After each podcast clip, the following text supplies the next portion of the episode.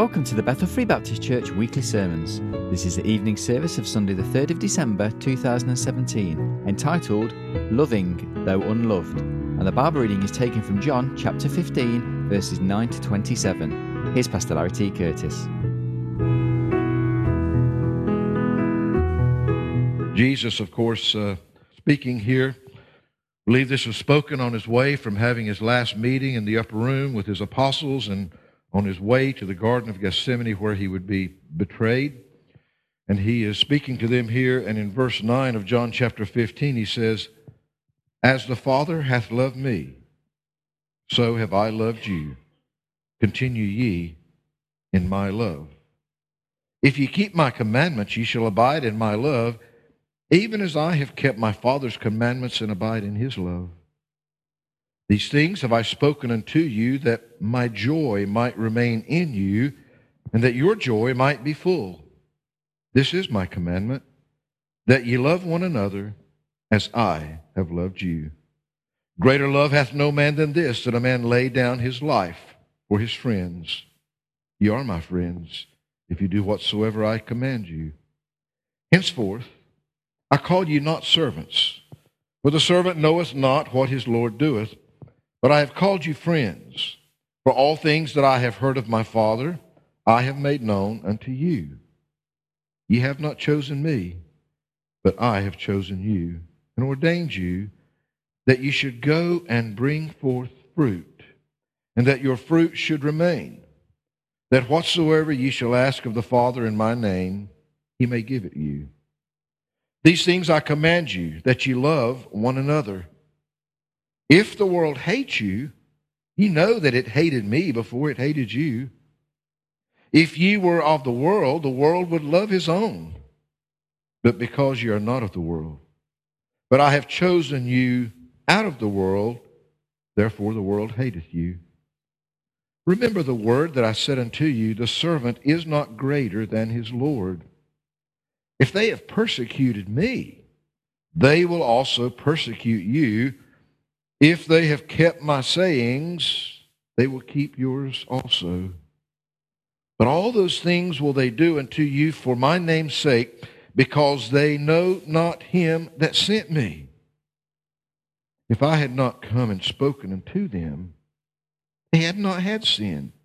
But now they have no cloak for their sin. He that hateth me hateth my Father also. If I had not done among them the works which none other man did, they had not had sin. But now have they both seen and hated both me and my Father. But this cometh to pass that the world might be fulfilled, that the word might be fulfilled that is written in their law, they hated me without a cause. But when the Comforter is come, whom I will send unto you from the Father, even the Spirit of truth, which proceedeth forth from the Father, he shall testify of me.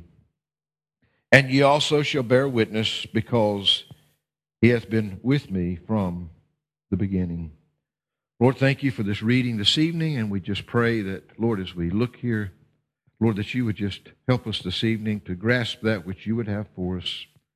I know undoubtedly, Lord, that you laid this passage upon my heart, but you knew at that time exactly who would be here this evening. So help us, Lord. In Christ's name we pray. Amen.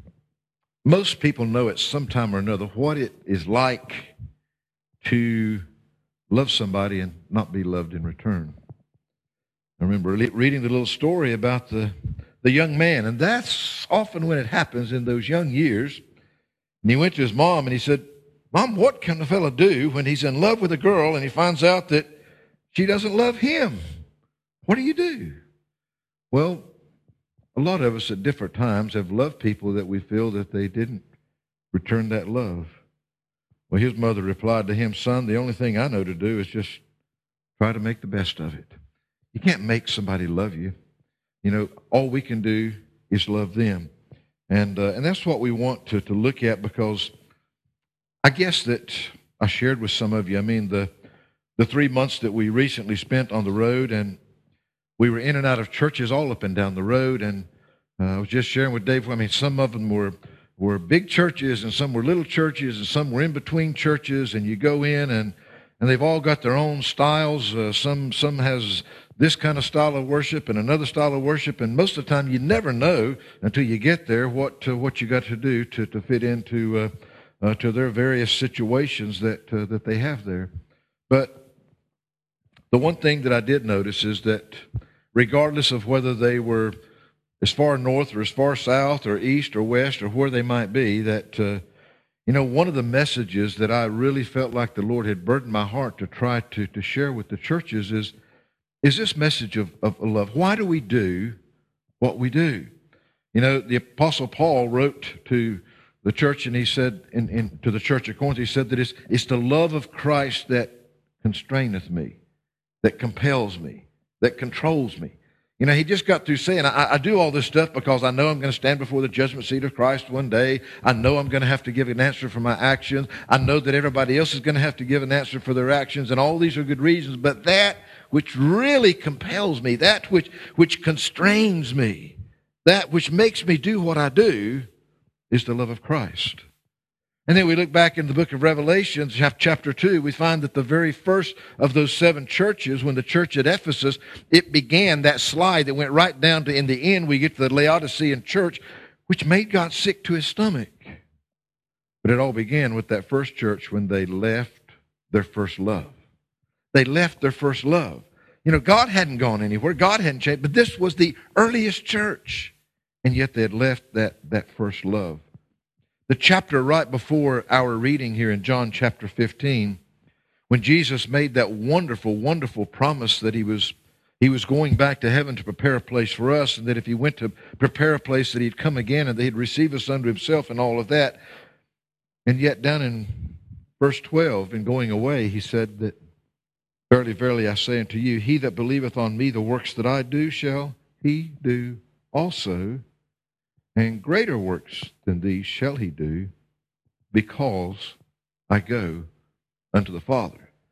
Greater works than what you've seen me do are you going to do because I'm going to the Father. Why? The same thing that we just read. He had made that promise that he was going to send another. You see, when Jesus Christ was here, he was in one body, one place at one time. But now he's in each and every one of you that are believers. And I believe, as sure as I'm standing here, that my only purpose still on this earth, and your purpose if you're a believer, above everything else that you might do, is that the work of Christ be fulfilled through your life. You, whoever you are, God has a purpose for you. God can use you. Christ can work through you if you allow him to do that. And here he is, he is sharing with us this, this intimacy as he talks to us here that just like the Father's loved him, he has loved us.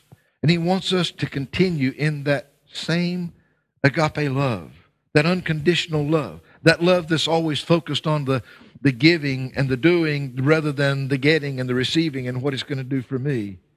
And he goes on, but he, he shares with us in this that, that if we love like he loved, look at what they did to him. look at how they treated the Lord Jesus.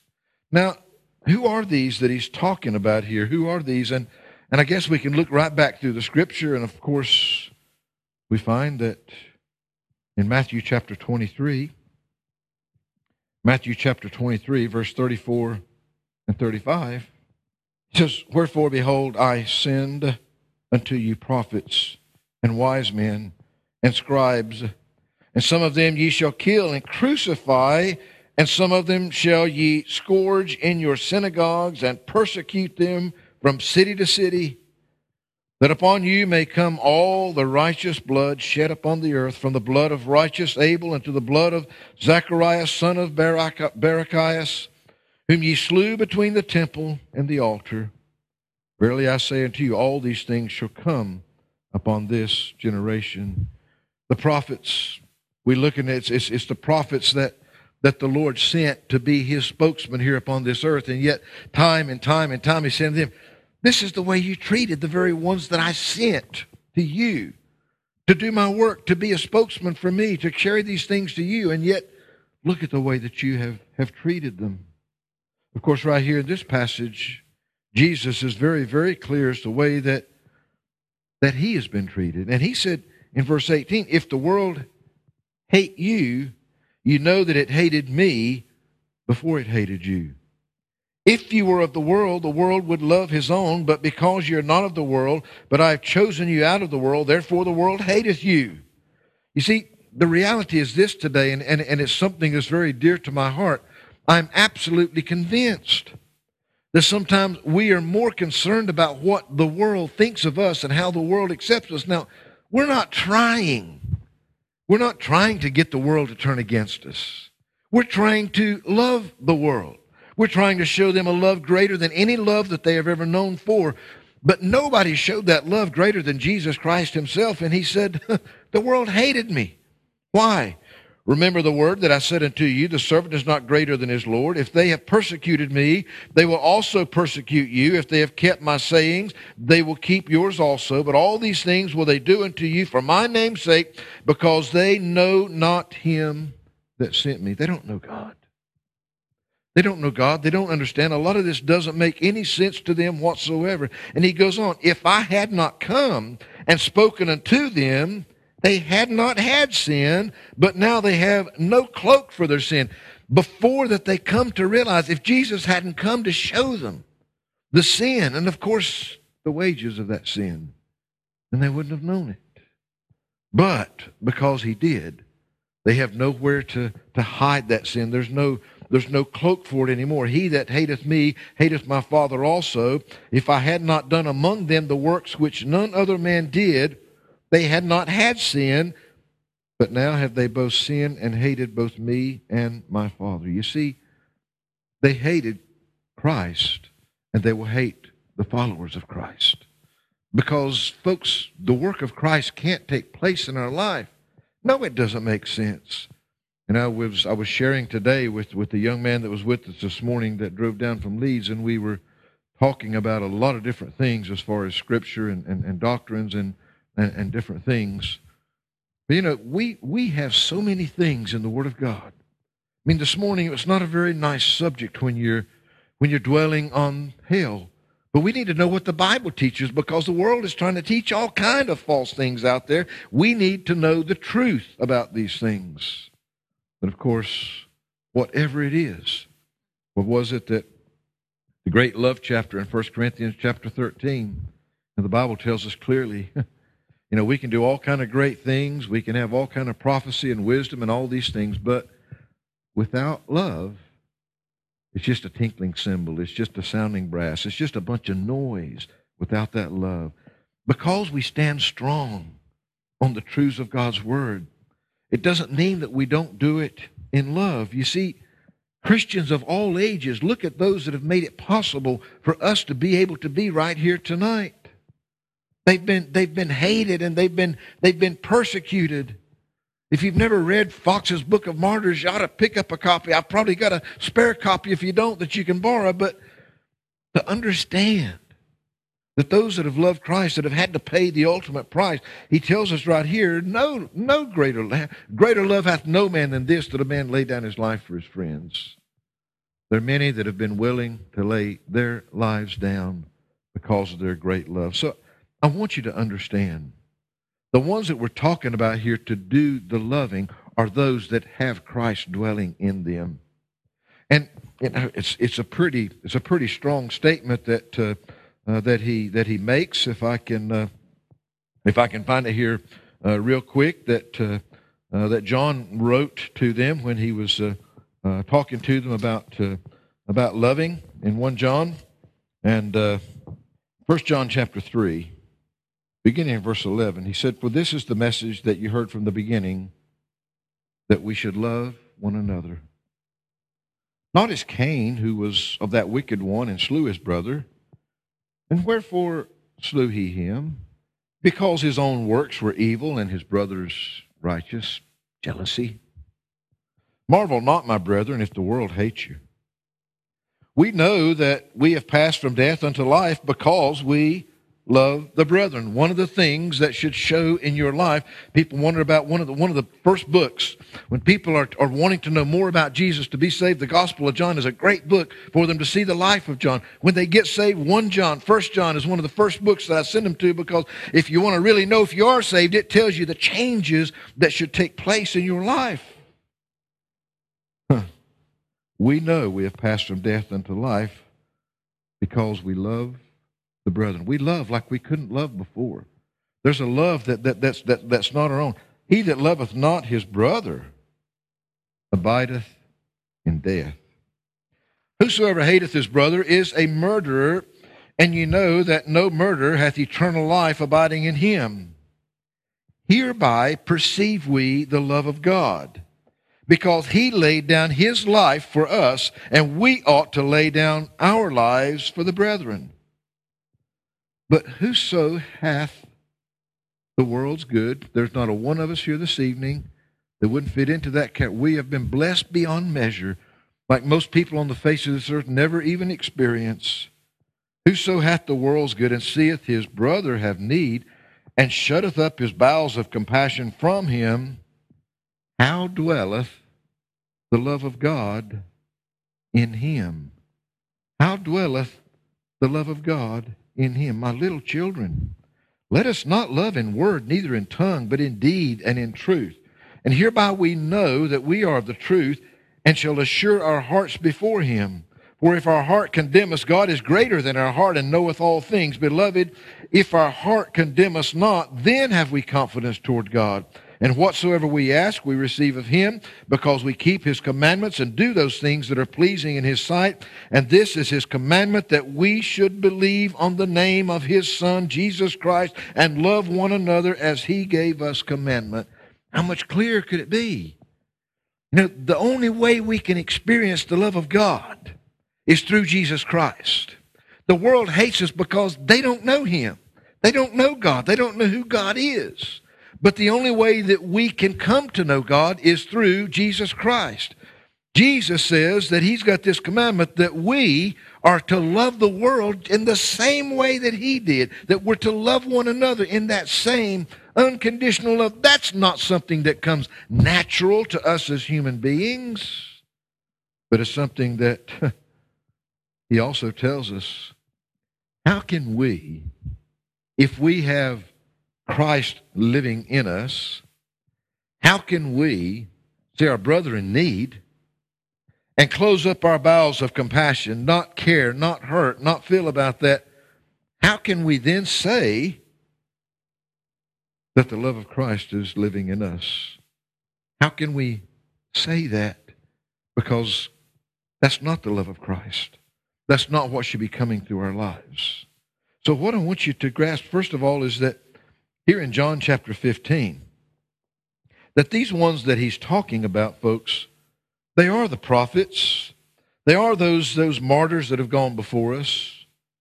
But they're the Christians of all ages, including you and I right here this evenings. We are the ones that are to love this world like nobody else. You know, they should never, ever question. I don't care. They should never question your love for them no matter what that you're talking with them about, no matter what subject that it is, they should never ever question the fact that you love them.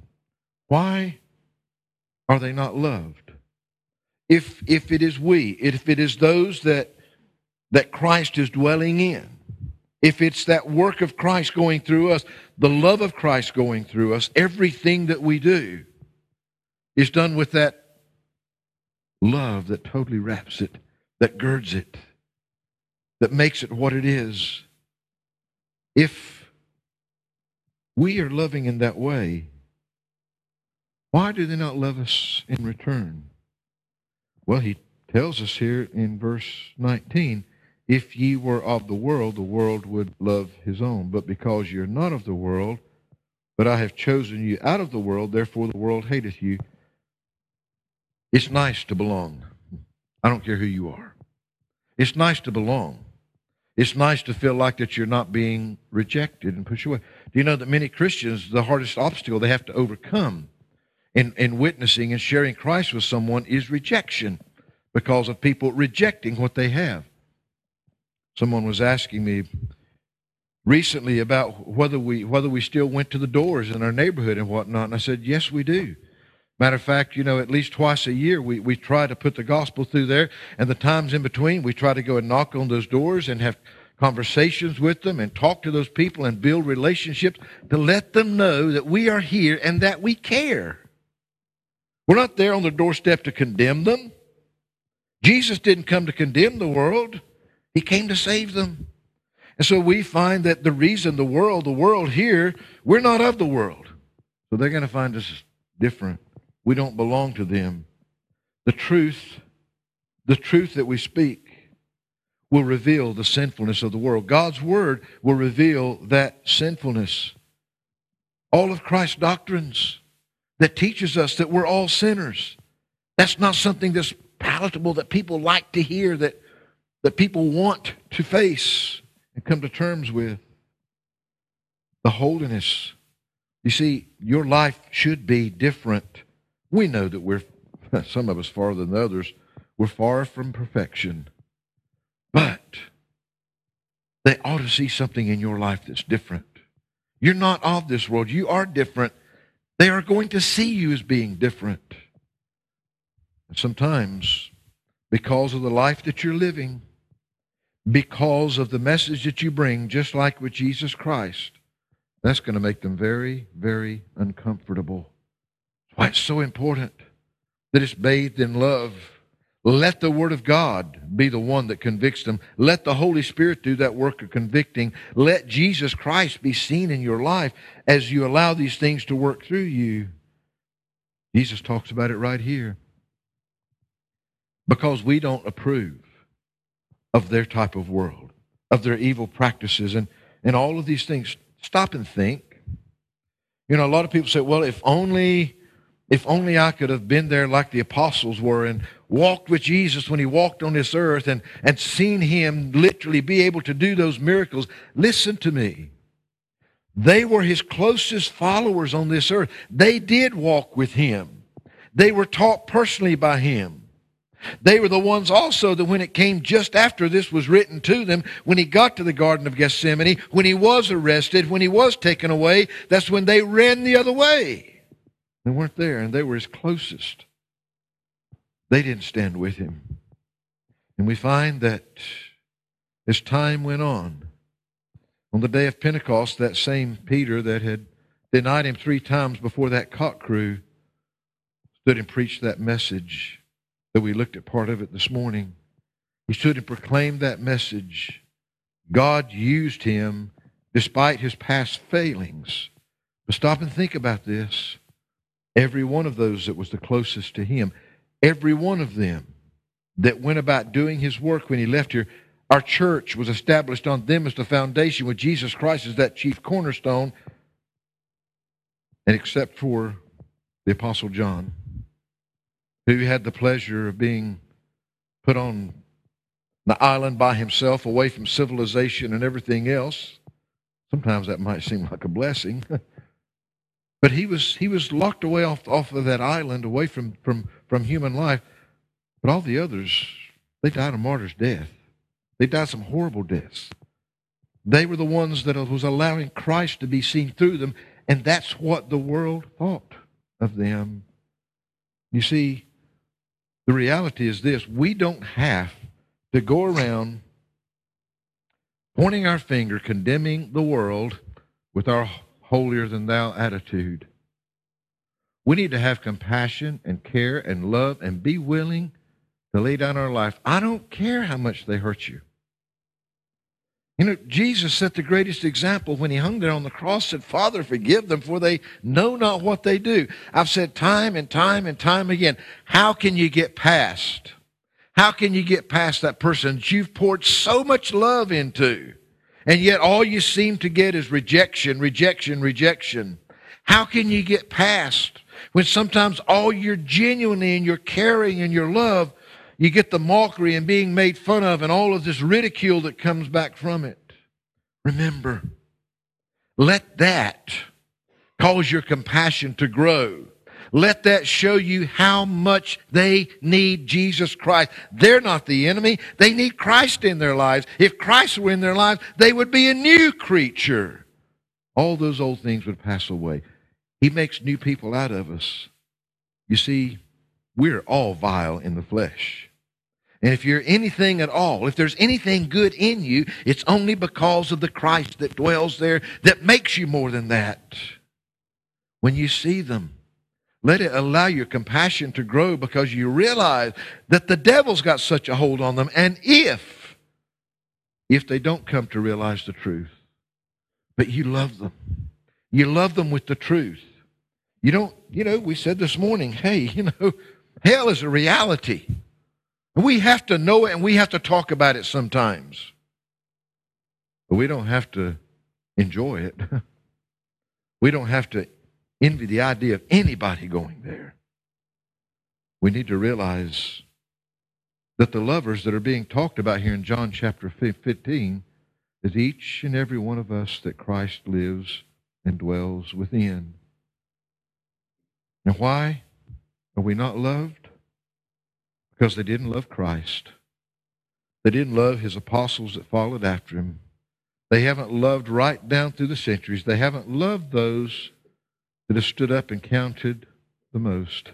It's easy sometimes, and I know, you know, even as a pastor, sometimes I just like to kind of melt into the background and, and, and, and dissolve sometimes and just not even be there. But that's not what we're here for. We're not here to be bystanders. You see, I don't know how many years that any one of you have from the youngest. I guess David's the, nope, Kean to be the youngest one over there. We won't say who the oldest one is, probably me. But whatever our age might be, you know, the love of Christ can show through your life. The work of Christ can be great. Why did he say greater things than these? Because he wants to be working in each and every one of us. Not just one flesh in one body, but all of us. But the world is not going to love us. Those that come to know him will love you. But we want to keep loving the world. We want to keep loving the world. You see, he says, the world, in verse 19, if you were of the world, the world would love his own. But because you're not of the world, but I've chosen you out of the world, therefore the world hateth you. The prince of this world is Satan. People don't realize the influence. I, again, I, I find so many times was talking to somebody this week about the reality, the reality of, of, of those powers of darkness the reality is, yes, the, the demonic realm. We were talking this morning about those, those angels that were literally exiled to that place called Hades until the, the judgment one day, that special place there for them in, I'm sorry, not Hades, but Tartarus, that they were exiled to and they were confined there until the judgment. It's real. But you see, a lot of people in the world, they want to put the blame. This always the devil made me do it, or there's a demon behind this rock, or a demon behind that rock. We better realize we are in a spiritual battle. But most of us, most of us don't need a personal in, introduction of Satan into our lives because our flesh is already messed up enough as it is.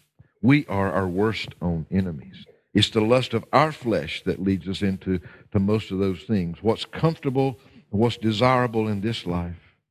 You see, with Cain, it was envy, it was jealousy, we find that with Ahab it was sensuality, with Herodias it was adultery, with the Pharisees it was hypocrisy. Right down through the centuries, we can look at it over and over and over again. We're a bunch of imperfect people. But the one thing that we can have is compassion, patience, to let the love of Christ truly show through our lives. I'm, I'm totally convinced, and I know that I've talked to some of you personally about this. I'm totally convinced that sometimes we've been our worst own enemies because we get a bee in our bonnet about this thing or that thing or something else, and, and we can become such critical people that we're so busy condemning everybody else for what they're doing wrong. When in actual fact, we need to be loving and allowing the love of Christ to show through us. Yes, we take the stand. Yes, we stand for what's right. Yes, we stand against what's wrong. But let's do it with the right attitude. Let's do it with the love of Christ. Let's do it with the patience. I'm going to tell you. I mean, God had to have more patience with me than anybody can even imagine. His grace was humongous when it came to me. I didn't deserve any of it. We don't love people because they deserve it.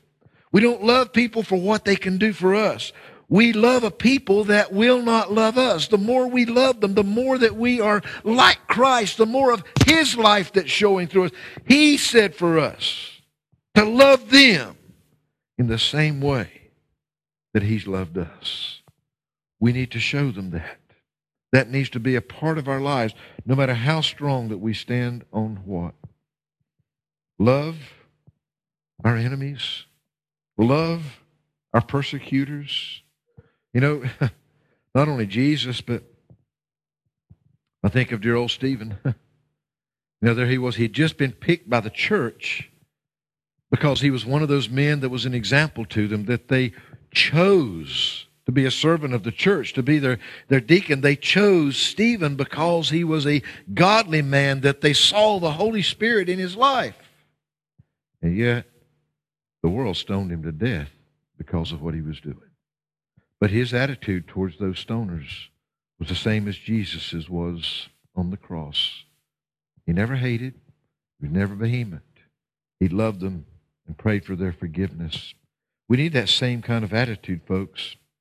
There's two significant facts that we should ponder. The unlovers of God and his people shall be cut off and perish. All those that don't know God, those that give you the greatest persecution, they're the ones that God said, Vengeance is mine, I will repay, saith the Lord. The end that is awaiting them, you don't want for them, not really. All true Christians shall have their triumph over the enemy. We know that, that we're going to be triumphant. We shall have our portion with God in the ages to come. We need to be caring for them. We need to realize that what they need more than anything in the world. So many times, I guess over the years, some of you here, you've got husbands and wives and spouses. And I know some of you have been married 30, 40 plus years. You've never had an argument, never had a crossword, never disagreed on anything. But of course, sometimes those things can really, really go south, as they say. and I've had so many times that people have come on the verge, you know, of marriages breaking up and all this, and almost always, almost always, it's the other person's fault. It's the other person because the eyes get focused on all the faults of the other person and what and what they're doing wrong. And of course, so many times, you know, what can I do? No matter what I do, I don't deserve this and I don't deserve that. My answer is always the same.